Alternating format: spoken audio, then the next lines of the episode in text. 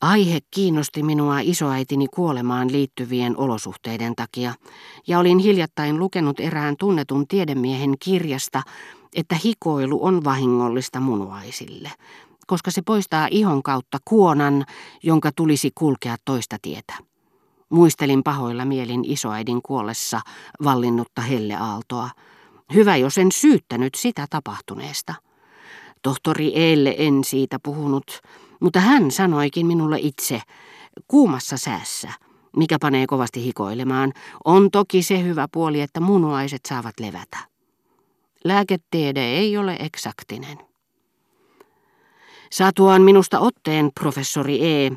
ei parempaa pyytänyt kuin pysytellä vieressäni.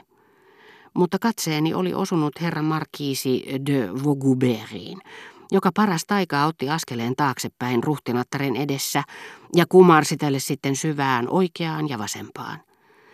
Jokin aika sitten herra de Norpois oli tutustuttanut minut Markiisiin, ja ajattelin, että juuri hän oli tarvitsemani henkilö, joka pystyisi esittelemään minut talon isännälle. Tämän kirjan mittasuhteet eivät salli minun tässä selvitellä, mistä nuoruusiän vaiheista johtui, että herra de Vaugoubert oli yksi niistä harvoista tai peräti ainoa niissä piireissä, joka oli niin kuin Sodomassa sanotaan luottamuksellisissa väleissä paroni de Charlyn kanssa. Mutta vaikka lähettilässämme kuningas Theodosiuksen hovissa olikin samoja vikoja kuin paronissa, ne esiintyivät hänessä perin kalpeina heijastumina vain. Hänessä tapasi äärettömän paljon tunteellisemmassa, hentomielisemmässä ja typerämmässä muodossa samat sympatian ja pyhän vihan vaihtelut, joita miellyttämishalu ja sitä seuraava halveksunnan tai ainakin kiinni jäämisen pelko, mielikuvituksen tuotetta sekin, paronissa herättivät.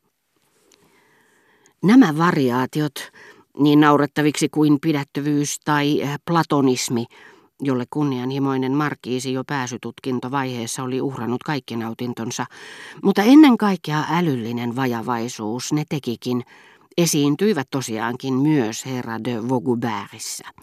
Mutta paronin mielettömät ylistyslaulut kaiutettiin ilmoille häikäisevän kaunopuheisesti, ja niitä ryyditti niin hieno ja pureva iva, että se merkitsi kohteensa ikiajoiksi, kun taas herra de Vaugoubert toi julki mieltymyksensä banaalisti kuin toisen luokan kansalainen, seurapiiri, leijona ja virkamies ainakin. Kaunansa taas, yleensä katteettoman ja keksityn kuten paroninkin, herkeämättömällä, mutta hohdottomalla vihamielisyydellä, joka vaikutti sitä tyrmistyttävämmältä, kun se yleensä oli ristiriidassa lähettilään kuusi kuukautta aikaisemmin pitämien puheitten kanssa, jotka hän todennäköisesti jonkin ajan kuluttua pitäisi uudelleen. Säännönmukaisuus muutoksissa loi suorastaan astronomista suloa herra de Vaugoubertin elämänvaiheisiin, vaikka muutoin juuri hänen yhteydessään tähti olisikin viimeksi tullut mieleen.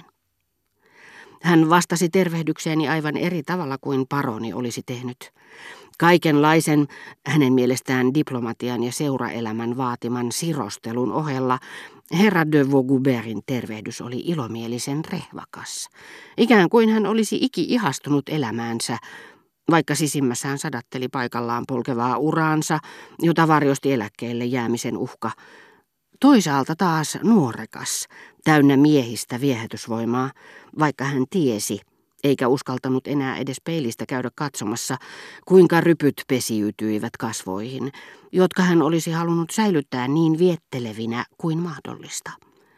Tosin hän ei unelmoinut varsinaisista valloituksista, pelkkä ajatuskin kauhistutti häntä ihmisten puheitten ja mahdollisen häväistysjutun tai peräti kiristyksen takia – Siirryttyään miltei infantiilista hurjastelusta absoluuttiseen pidättyvyyteen siinä vaiheessa, jolloin rupesi suunnittelemaan loistavaa uraa Quai hän muistutti nyt häkkiin suljettua villieläintä.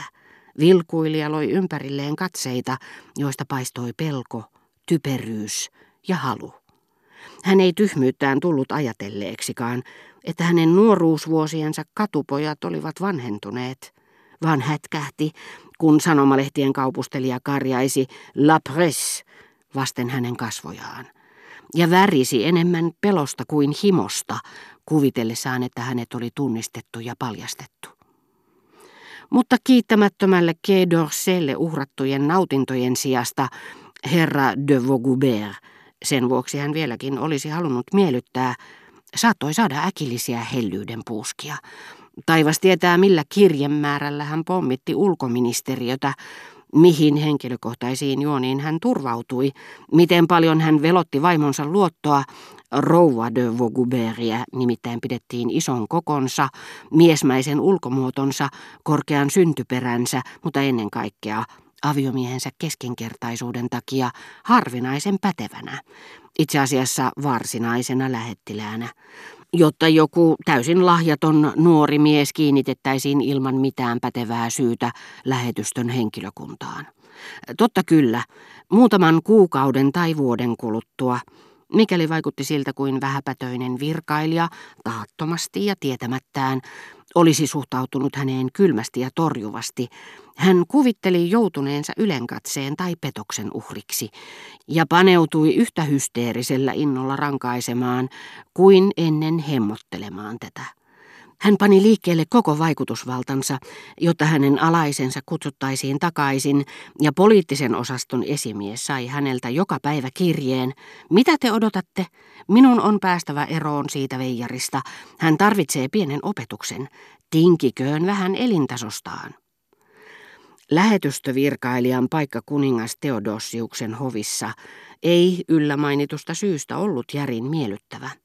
Mutta kaikissa muissa suhteissa Monsieur de Vaugoubert kokeneena maailmanmiehenä oli parhaita agentteja, mitä Ranskan hallituksella koskaan on ulkomailla ollut. Kun hänen tilalleen myöhemmin nimitettiin kaikin puolin ylivoimaisena pidetty mies, kaikki tietävä Jakobiini, ei kestänyt kauaa ennen kuin Ranskan ja kyseisen kuningaskunnan välillä syttyi sota. Herra de Vaugoubert, ei sen paremmin kuin paronikaan, mielellään tervehtinyt ensimmäisenä. Kumpikin katsoi parhaaksi vastata, koska ajatteli kauhulla, mitä juoruja henkilö, jolle he muutoin olisivat ojentaneet kätensä, mahdollisesti sillä välin oli heistä kuullut. Mitä minuun tulee herra de Vaugoubertin ei tarvinnut epäröidä. Olin nimittäin mennyt ja tervehtinyt häntä ensin jo ikäerommekin takia. Hän ihastui iki hyväksi ja vastasi tervehdykseeni, mutta hänen silmänsä jatkoivat vilkuilemistaan, ikään kuin kummallakin puolella olisi kukoistanut houkutteleva apilapelto, mihin ei ollut menemistä. Mielestäni oli kohteliaampaa pyytää häntä esittelemään minut ensin rouva de Vaugobertille ja vasta sitten ruhtinaalle. Pelkä ajatuskin, että joutuisin kosketuksiin hänen vaimonsa kanssa, näytti ilahduttavan häntä suunnattomasti, ja hän johdatte minut päättäväisesti markiisittaren luo. Perille päästyään hän viittasi minuun kädellään ja katseellaan ilmehtien kunnioittavasti kaiken aikaa, mutta ei sanonut sanaakaan, vaan poistui hetken kuluttua käsiään hykerrellen, jättääkseen minut kahden kesken vaimonsa kanssa – Tämä oli välittömästi ojentanut minulle kätensä tietämättä kenelle tämän rakastettavan eleen kohdisti, ja tajusin, että herra de Vaugoubert ei muistanut nimeäni, eikä ehkä sitäkään, kuka minä oikeastaan olin, ja koska ei pelkästä kohteliaisuudesta halunnut tunnustaa sitä, oli muuttanut esittelytilaisuuden pelkäksi pantomiimiksi.